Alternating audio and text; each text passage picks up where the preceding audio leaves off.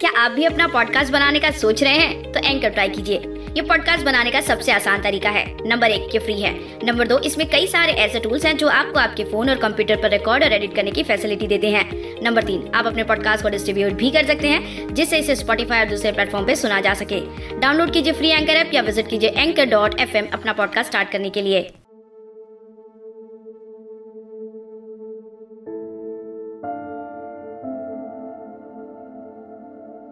मैं दुनिया की भीड़ में, मैं दुनिया की भीड़ में गम सुनाती रही तन्हा। सड़क खामोश थी, सड़क खामोश थी, मैं गुनगुनाती रही तन्हा। हमारी किस्मत में ना था, हमारी किस्मत में ना था शायद आपसे मिलना। यादों के सहारे मैं शामें बिताती रही तनहा। वाह, क्या बात। जब भी हम किसी की यादों के सहारे जीते हैं, खासकर तब, जब हमसे मिलने कोई आता नहीं, तब वो वक्त काफ़ी दर्द भरा महसूस होता है। नमस्ते दोस्तों, मैं हूँ नीता, और आज पहली बार शायरी सुकून डॉट कॉम के मंच पर मैं आपका स्वागत करती हूँ। आज का शब्द है किस्मत।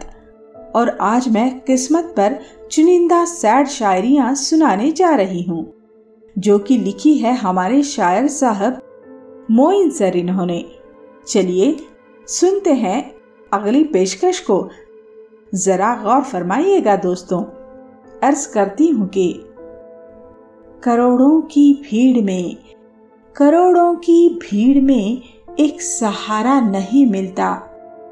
किस्मत के मारों को कभी, किस्मत के मारों को कभी किनारा नहीं मिलता।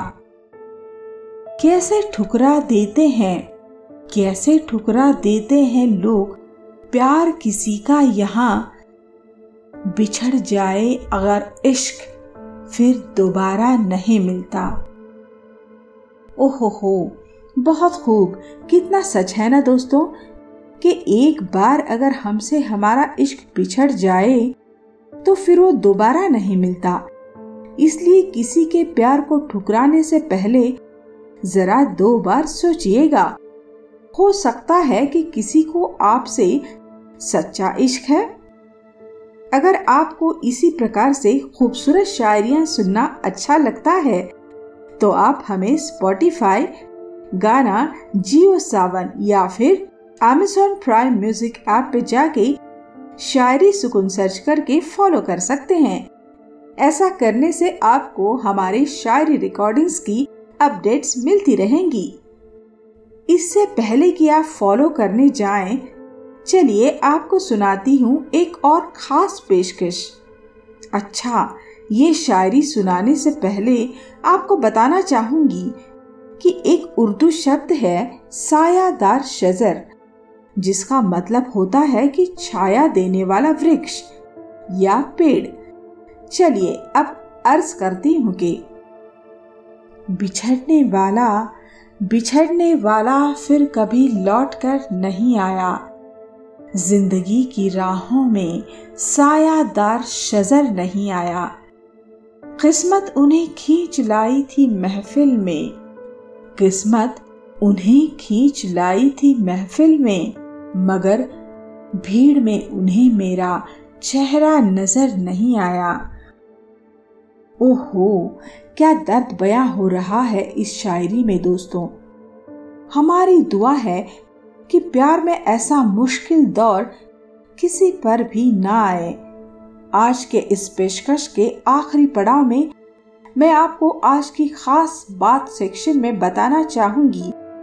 कि आप जिस प्रकार से अपने दिन की शुरुआत करते हैं या फिर अपनी दिनचर्या बनाते हैं, उससे यह ज़ाहिर होता है कि ज़िंदगी में आपके लिए सबसे ज़रूरी क्या है और आप किस प्रकार के भविष्य की ओर जा रहे हैं। उम्मीद है कि आपको शायरी सुकून डॉट कॉम के ये पेशकश मेरी यानी कि नीता की आवाज़ में पसंद आ रही है। दीजिएगा इजाज़त। कल फिर मुलाकात होगी किसी और शायरी पेशकश के साथ, इसी अपने प्यारे से शायरी सुकून के मंच पर। पेशकश को अंत तक सुनने के लिए आप सभी का बहुत बहुत शुक्रिया दोस्तों।